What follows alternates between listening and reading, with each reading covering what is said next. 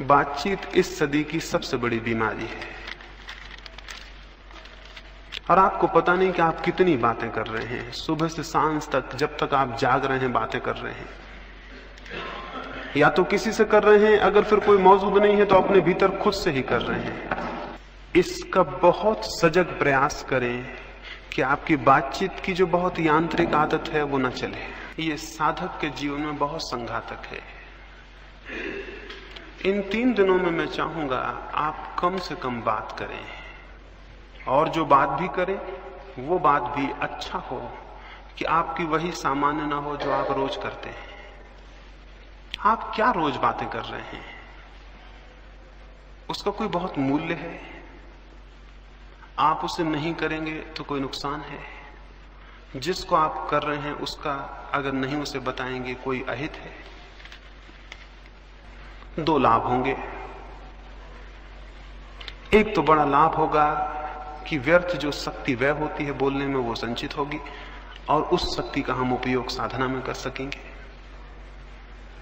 दूसरा लाभ ये होगा कि आप दूसरे लोगों से टूट जाएँगे और आप थोड़े एकांत में हो जाएँगे। हम यहाँ पहाड़ पर आए। पहाड़ पर आने का कोई प्रयोजन पूरा ना होगा। अगर यहाँ हम 200 लोग इकट्ठे हुए हैं और आपस में बातचीत करते रहे और बैठ के गपशप करते रहे।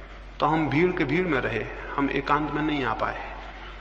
एकांत पे आने के लिए पहाड़ पे जाना ही ज़रूरी नहीं है, ये भी ज़रूरी है कि आप दूसरे लोगों से अपना संबंध थोड़ा शिथिल कर लें और अकेले हो जाएँ। बहुत नाम मात्र को संबंध रखें। समझें कि आप अकेले हैं इस पहाड़ पर और दूसरा कोई नहीं है। और आपको इस तरह जीना है जैसे आप अकेले आए होते, अकेले रहते, अकेले घूमने जाते। अकेले किसी दरख्त के नीचे बैठते वैसे झुंड में आप ना जाएँ, चार छह मित्र बन के ना जाएँ। अलग अलग एक एक इन तीन दिनों में हम इस तरह जिए ये मैं आपको कहूँ कि भीड़ में जीवन का कोई श्रेष्ठ सत्य न कभी पैदा होता है और न कभी अनुभव होता है। भीड़ में कोई महत्वपूर्ण बात कभी नहीं हुई। जो भी सत्य के अनुभव हुए हैं, वे अत्यंत एकांत में और अकेलेपन में हुए हैं। जब हम किसी मनुष्य से नहीं बोलते और जब हम सारी बातचीत बाहर और भीतर बंद कर देते हैं तो प्रकृति किसी बहुत रहस्यमय ढंग से हमसे बोलना शुरू कर देती है। वो शायद हमसे निरंतर बोल रही है, लेकिन हम अपनी बातचीत में इतने व्यस्त हैं कि वो धीमी सी आवाज़ हमें सुनाई नहीं पड़ती। हमें अपनी सारी आवाज़ बंद कर देनी होगी। ताकि हम उस अंत चेतन की आवाज़ को सुन सकें जो प्रत्येक के भीतर चल रही है। तो इन तीन दिनों में बिल्कुल बातचीत को छीन कर दें। स्मरण पूर्वक अगर आदतवश बातचीत शुरू हो जाए और ख्याल आ जाए तो बीच में वहीं तोड़ दें और क्षमा मांग लें कि भूल हो गई। अकेले में जाएँ। यहाँ जो हम प्रयोग करेंगे, वे तो करेंगे ही, लेकिन आप अकेले में प्रयोग करें। कहीं भी चले जाएँ, किसी दरख्त के नीचे बैठे। हम ये भी भूल गए हैं कि हमारा प्रकृति से कोई संबंध है और कोई नाता है। और हमको ये भी पता नहीं है कि प्रकृति के सानिध्य में व्यक्ति जितनी शीघ्रता से परमात्मा की निकटता में पहुँचता है, उतना और कहीं नहीं पहुँचता। तो इस अद्भुत तीन दिन के मौके का अवसर का लाभ उठाएँ, अकेले में चले जाएँ और व्यर्थ की बातचीत ना करें, वो तीन दिन के बाद फिर करने को आप काफ़ी समय रहेगा, उसे बाद में कर ले सकते हैं। इस तीसरी बात को स्मरण रखें कि अधिकतर तीन दिन मौन में, एकांत में और अकेले में बिताने हैं। सब साथ हों तो भी अकेले में ही हम बिता रहे हैं। साधना का जीवन, अकेले का जीवन है। हम यहाँ इतने लोग हैं, हम ध्यान करने बैठेंगे तो लगेगा समूह में ध्यान कर रहे हैं। लेकिन सब ध्यान वैयक्तिक है, समूह का कोई ध्यान नहीं होता। बैठे ज़रूर हम यहाँ इतने लोग हैं, लेकिन हर एक भीतर जब अपने जाएगा तो अकेला रह जाएगा। जब वो आँख बंद करेगा, अकेला हो जाएगा। और जब शांति में प्रवेश करेगा, उसके साथ कोई भी नहीं होगा। हम यहाँ 200 लोग होंगे, लेकिन हर एक आदमी केवल अपने साथ होगा, बाकी एक सौ निन्यानबे के साथ नहीं होगा। सामूहिक कोई ध्यान नहीं होता, न कोई प्रार्थना होती है। सब ध्यान, सब प्रार्थनाएँ वैयक्तिक होती हैं, अकेली होती हैं। यहाँ भी हम अकेले रहेंगे, बाहर भी हम अकेले रहेंगे। और अधिकतर मौन में समय को व्यतीत करेंगे, नहीं बोलेंगे। इतना ही काफ़ी नहीं है कि नहीं बोलेंगे। अंतस में भी स्मरण रखेंगे कि व्यर्थ की जो निरंतर बकवास चल रही है भीतर आपके, आप खुद ही बोल रहे हैं, खुद ही उत्तर दे रहे हैं, उसे भी शिथिल रखेंगे, उसे भी छोड़ेंगे। अगर भीतर वो शिथिल ना होती हो, बहुत स्पष्ट भीतर आदेश दें कि बकवास बंद कर दो, बकवास मुझे पसंद नहीं है।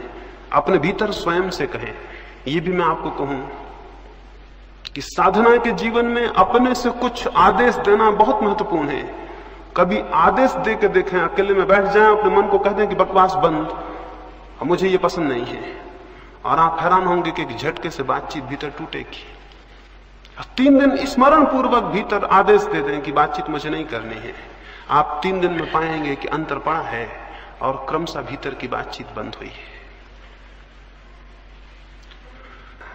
हम किन्हीं सुविधाओं के लिए यहाँ इकट्ठे नहीं हुए एक अभी अभी मैं एक चीनी साध्वी का जीवन पड़ता था। वो एक गाँव में गई थी। उस गाँव में थोड़े से मकान थे। उसने उन मकानों के सामने जाके साँझ हो रही थी, रात पड़ने को थी। वो अकेली साध्वी थी। उसने लोगों से कहा कि मुझे घर में ठहर जाने दें। अपरिचित स्त्री, फिर उस गाँव में जो लोग रहते थे, वो उनके धर्म के मानने वाली नहीं थी। लोगों ने अपने दरवाजे बंद कर लिए। दूसरा गाँव बहुत दूर था और रात और अकेली, उसे उस रात खेत में जाके सोना पड़ा। वो एक चेरी के दरख्त के नीचे जाके चुपचाप सो गई। रात दो बजे उसकी नींद खुली। सर्दी थी और सर्दी की वजह से उसकी नींद खुल गई। उसने देखा फूल सब खिल गए हैं और दरख्त पूरा फूलों से लदा है और चाँद ऊपर आ गया है और बहुत अद्भुत चांदनी है। और उसने उस आनंद के क्षण को अनुभव किया। सुबह वो उस गाँव में गई और उन्होंने उनको धन्यवाद दिया, जिन्होंने रात्रि द्वार बंद कर लिए थे। और उन्होंने पूछा, काहे का धन्यवाद? उसने कहा, तुमने अपने प्रेम बस तुमने मुझ पर करुणा और दया करके रात अपने द्वार बंद कर लिए, उसका धन्यवाद। मैं एक बहुत अद्भुत क्षण को उपलब्ध कर सकी। मैंने चेरी के फूल खिले देखे और मैंने पूरा चाँद देखा। और मैंने कुछ ऐसा देखा जो मैंने जीवन में नहीं देखा था, और अगर आपने मुझे जगह दे दी होती तो मैं वंचित रह जाती। तब मैं समझी कि उनकी करुणा, कि उन्होंने क्यों मेरे लिए द्वार बंद कर रखे ये एक दृष्टि है, एक कौन है? आप भी हो सकता था उस रात द्वार से लौटा दिए गए होते। तो शायद आप इतने गुस्से में होते रात भर, और उन लोगों के प्रति इतनी आपके मन में घृणा और इतने क्रोध होता कि शायद आपको जब चेरी में फूल खिलते तो दिखाई नहीं पड़ते। और जब चाँद ऊपर आता तो आपको पता नहीं चलता। धन्यवाद तो बहुत दूर था। आप ये सब अनुभव भी नहीं कर पाते जीवन में एक और स्थिति भी है। जब हम प्रत्येक चीज़ के प्रति धन्यवाद से भर जाते हैं, साधक स्मरण रखें कि उन्हें इन तीन दिनों में प्रत्येक चीज़ के प्रति धन्यवाद से भर जाना है। जो मिलता है उसके लिए धन्यवाद, जो नहीं मिलता उससे कोई प्रयोजन नहीं। उस भूमिका में अर्थ पैदा होता है। उस भूमिका में भीतर एक निश्चिंतता पैदा होती है। एक सरलता पैदा होती है। और अंतिम रूप से एक बात और। इन तीन दिनों में हम निरंतर प्रयास करेंगे अंतस प्रवेश का, ध्यान का, समाधि का। उस प्रवेश के लिए एक बहुत प्रगाढ़ संकल्प की ज़रूरत है। प्रगाढ़ संकल्प का यह अर्थ है, हमारा जो मन है उसका एक बहुत छोटा सा हिस्सा, जिसको हम चेतन मन कहते हैं, उसी में सब विचार चलते रहते हैं। उससे बहुत ज़्यादा गहराइयों में हमारा नौ हिस्सा मन और है। अगर हम मन के दस खंड करें तो एक खंड हमारा कॉन्सियस है, चेतन है। नौ खंड हमारे अचेतन और अनकॉन्सियस है। इस एक खंड में ही हम सब सोचते, विचारते हैं। नौ खंडों में उसकी कोई खबर नहीं होती। नौ खंडों में उसकी कोई सूचना नहीं पहुँचती। हम यहाँ सोच लेते हैं कि ध्यान करना है, समाधि में उतरना है, लेकिन हमारे मन का बहुत सा हिस्सा अपरिचित रह जाता है। वो अपरिचित हिस्सा हमारा साथ नहीं देगा। और अगर उसका साथ हमें नहीं मिला तो सफलता बहुत मुश्किल है। उसका साथ मिल सके, इसके लिए संकल्प करने की ज़रूरत है। और संकल्प मैं आपको समझा दूँ कैसा हम करेंगे। अभी यहाँ संकल्प करके उठेंगे। और फिर जब रात्रि में आप अपने बिस्तरों पर जाएँ तो पाँच मिनट के लिए उस संकल्प को पुनः दोहराएँ और उस संकल्प को दोहराते दोहराते ही नींद में सो जाएँ। संकल्प को पैदा करने का जो प्रयोग है, वो मैं आपको समझा दूँ, उसे हम यहाँ भी करेंगे और रोज नियमित करेंगे। संकल्प से मैंने आपको समझाया कि आपका पूरा मन चेतन और अचेतन इकट्ठे रूप से ये भाव कर ले कि मुझे शांत होना है। मुझे ध्यान को उपलब्ध होना है। जिस रात्रि गौतम बुद्ध को समाधि उपलब्ध हुई, उस रात वे अपने बोधि वृक्ष के नीचे बैठे और उन्होंने कहा, अब, जब तक मैं परम सत्य को उपलब्ध ना हो जाऊँ, तब तक यहाँ से उठूँगा नहीं। हमें लगेगा, इससे क्या मतलब है? आपके नहीं उठने से परम सत्य कैसे उपलब्ध हो जाएगा? लेकिन ये ख्याल कि जब तक मुझे परम सत्य उपलब्ध ना हो जाए, मैं यहाँ से उठूँगा नहीं। ये सारे प्राण में गूंज गया। वे नहीं उठे। जब तक परम सत्य उपलब्ध नहीं हुआ, और आश्चर्य है कि परम सत्य उसी रात्रि उन्हें उपलब्ध हुआ। वे छह वर्ष से चेष्टा कर रहे थे, लेकिन इतना प्रगाढ़ संकल्प किसी दिन नहीं हुआ था। संकल्प की प्रगाढ़ता कैसे पैदा हो, वो मैं छोटा सा प्रयोग आपको कहता हूँ, वो हम अभी यहाँ करेंगे, और फिर उसे हम रात्रि में नियमित करके उसे सोएँगे। अगर आप अपनी सारी श्वास को बाहर फेंक दें, और फिर श्वास को अंदर ले जाने से रुक जाएँ, क्या होगा? अगर मैं अपनी सारी श्वास बाहर फेंक दूँ, और फिर नाक को बंद कर लूँ, और श्वास को भीतर न जाने दूँ तो क्या होगा? क्या थोड़ी देर में मेरे सारा प्राण उस श्वास को लेने को तड़फने नहीं लगेगा? क्या मेरा रोआ रोआ और मेरे शरीर के जो लाखों कोष्ठ हैं, वो मांग नहीं करने लगेंगे कि हवा चाहिए हवा चाहिए? जितनी देर में रोकूँगा, उतना ही मेरे गहरे अचेतन का हिस्सा पुकारने लगेगा, हवा चाहिए। जितनी देर में रोके रहूँगा, उतनी ही मेरे प्राण के नीचे के हिस्से भी चिल्लाने लगेंगे, हवा चाहिए। अगर मैं आखिरी क्षण तक रोके रहूँ तो मेरा पूरा प्राण मांग करने लगेगा, हवा चाहिए। क्योंकि ये सवाल आसान नहीं है कि ऊपर का हिस्सा ही कहे। अब ये जीवन और मृत्यु का सवाल है तो नीचे के हिस्से भी पुकारेंगे कि हवा चाहिए।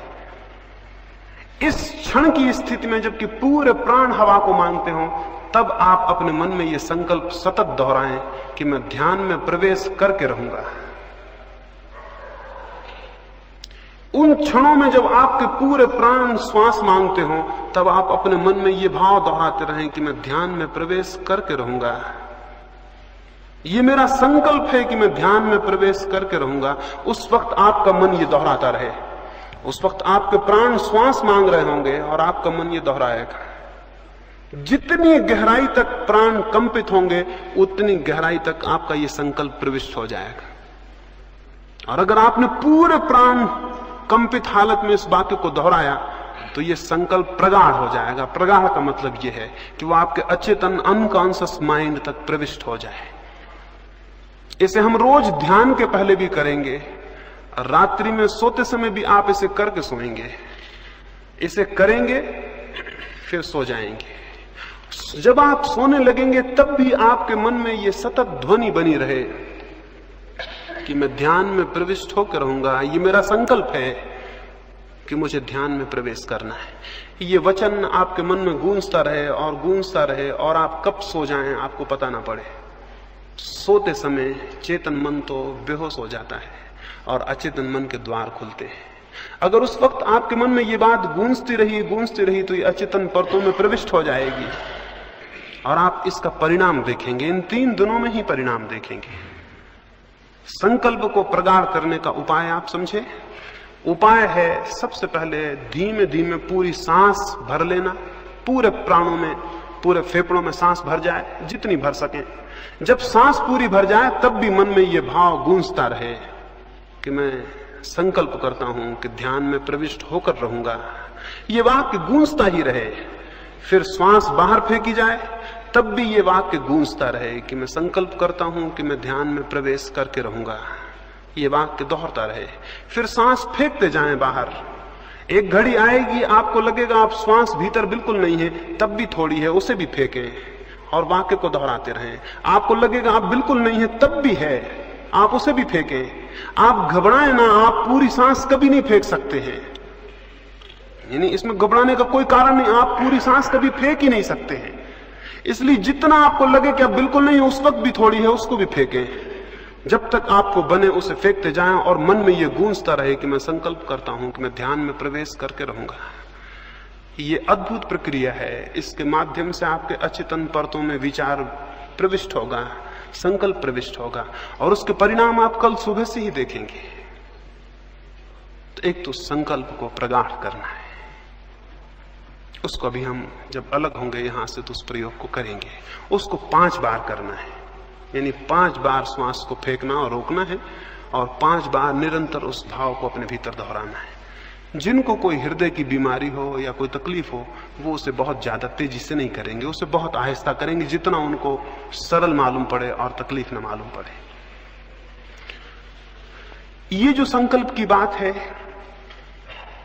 इसको मैंने कहा कि रोज रात्रि को इन तीन दिनों में सोते समय करके कर, करके सोना है। सोते वक्त जब बिस्तर पर आप लेट जाएँ इसी भाव को करते करते क्रमशः नींद में विलीन हो जाना है। ये संकल्प की स्थिति अगर हमने ठीक से पकड़ी और अपने प्राणों में उस आवाज़ को पहुँचाया तो परिणाम होना बहुत सरल है और बहुत बहुत आसान है। ये थोड़ी सी बातें आपको आज कहनी थी। इनमें जो प्रासंगिक जरूरतें हैं, वो मैं समझता हूँ आप समझ गए होंगे। मैंने आपसे कहा, मौन में और एकांत में होना है, इसका स्वाभाविक मतलब हुआ कि जहाँ तक बने साथियों से दूर रहना है। जितनी देर हम यहाँ मिलेंगे, वो अलग, भोजन के लिए जाएँगे, वो अलग, वहाँ भी आप बड़े मौन से बड़ी शांति से भोजन करें। वहाँ भी सन्नाटा हो जैसे पता ना चले कि आप वहाँ हैं।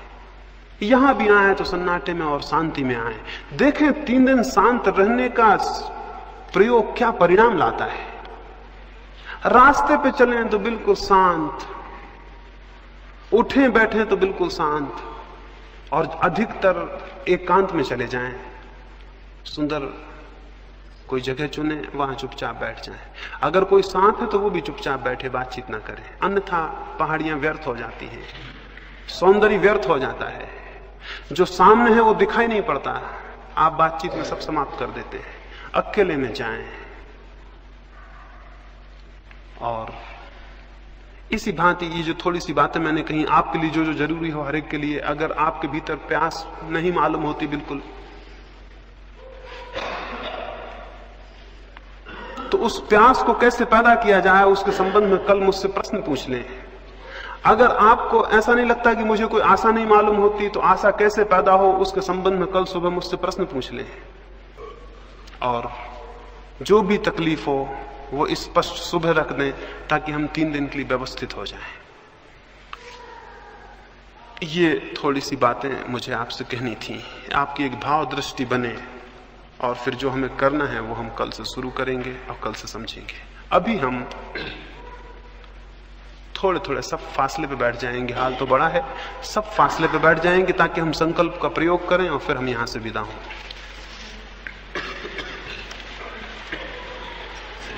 ऐसे झटके से नहीं, बहुत आहिस्ता आहिस्ता पूरा फेफड़ा भर लेना है। जब आप फेफड़ों को भरेंगे, तब आप स्वयं अपने मन में दोहराते रहेंगे कि मैं संकल्प करता हूँ कि मैं ध्यान में प्रवेश करके रहूँगा। इस वाक्य को आप दोहराते रहेंगे। फिर जब श्वास पूरी भर जाए आखिरी सीमा तक तब उसे थोड़ी देर रोकें और अपने मन में ये दोहराते रहें। घबराहट बढ़ेगी, मन होगा बाहर फेंक दें तब भी थोड़ी देर रोकें और इस वाक्य को दोहराते रहें। फिर श्वास को धीरे धीरे बाहर निकालें, तब भी वाक्य दोहरता रहे। फिर सारी श्वास बाहर निकालते जाएँ, आखिरी सीमा तक लगे, तब भी निकाल दें तब भी वाक्य दोहरता रहे। फिर अंदर जब खाली हो जाए, उस खालीपन को रोकें, श्वास को अंदर न लें। फिर दोहरता रहे वाक्य अंतिम समय तक फिर धीरे धीरे श्वास को अंदर लें। ऐसा पाँच बार। एक बार का मतलब हुआ, एक दफ़ा अंदर लेना और बाहर छोड़ना, एक बार। इस तरह पाँच बार। क्रमशः धीरे धीरे सब करें। जब पाँच बार कर चुके हैं, तब बहुत आहिस्ता से रीढ़ को सीधा रख के ही फिर धीमे धीमे श्वास लेते रहें और पाँच मिनट विश्राम से बैठे रहें। ऐसा कोई दस मिनट हम यहाँ प्रयोग करें, फिर चुपचाप सारे लोग चले जाएँगे। बातचीत का स्मरण रखेंगे, अभी से उसको शुरू कर देना है। शिविर शुरू हो गया इस अर्थों में। सोते समय फिर इस प्रयोग को पाँच सात दफ़ा करें, जितनी देर आपको अच्छा लगे, फिर सो जाएँ। सोते समय सोचते हुए सोए उसी भाव को कि मैं शांत होकर रहूँगा, ये मेरा संकल्प है। और नींद आपको पकड़ ले और आप उसको सोचते रहे। जब आपका पाँच बार हो जाए तो आप चुपचाप अपना अपना बैठ के थोड़ी धीमी सांस लेते हुए बैठे रहेंगे। रीढ़ सीधी कर लें। सारे शरीर को आराम से छोड़ दें। रीढ़ सीधी हो और शरीर आराम से छोड़ दें। आँख बंद कर लें। बहुत शांति से श्वास को अंदर लें। और जैसा मैंने कहा, वैसा प्रयोग पाँच बार करें। मैं ध्यान में प्रवेश करके रहूँगा। मेरा संकल्प है कि ध्यान में प्रवेश होगा। मेरा संकल्प है कि ध्यान में प्रवेश होगा। पूरे प्राणों को संकल्प करने दें। पाँच बार आपका हो जाए तो फिर बहुत आहिस्ता से बैठ के शांति से रीढ़ को सीधा रखे हुए ही धीमे धीमे श्वास को लें, धीमे छोड़ें और श्वास को ही देखते रहें। पाँच मिनट विश्राम करें। उस विश्राम के समय में जो संकल्प हमने किया है, वो और गहरे अपने आप डूब जाएगा। पाँच बार संकल्प कर लें, फिर चुपचाप बैठ के श्वास को देखते रहें पाँच मिनट तक। और बहुत धीमी श्वास लें फिर।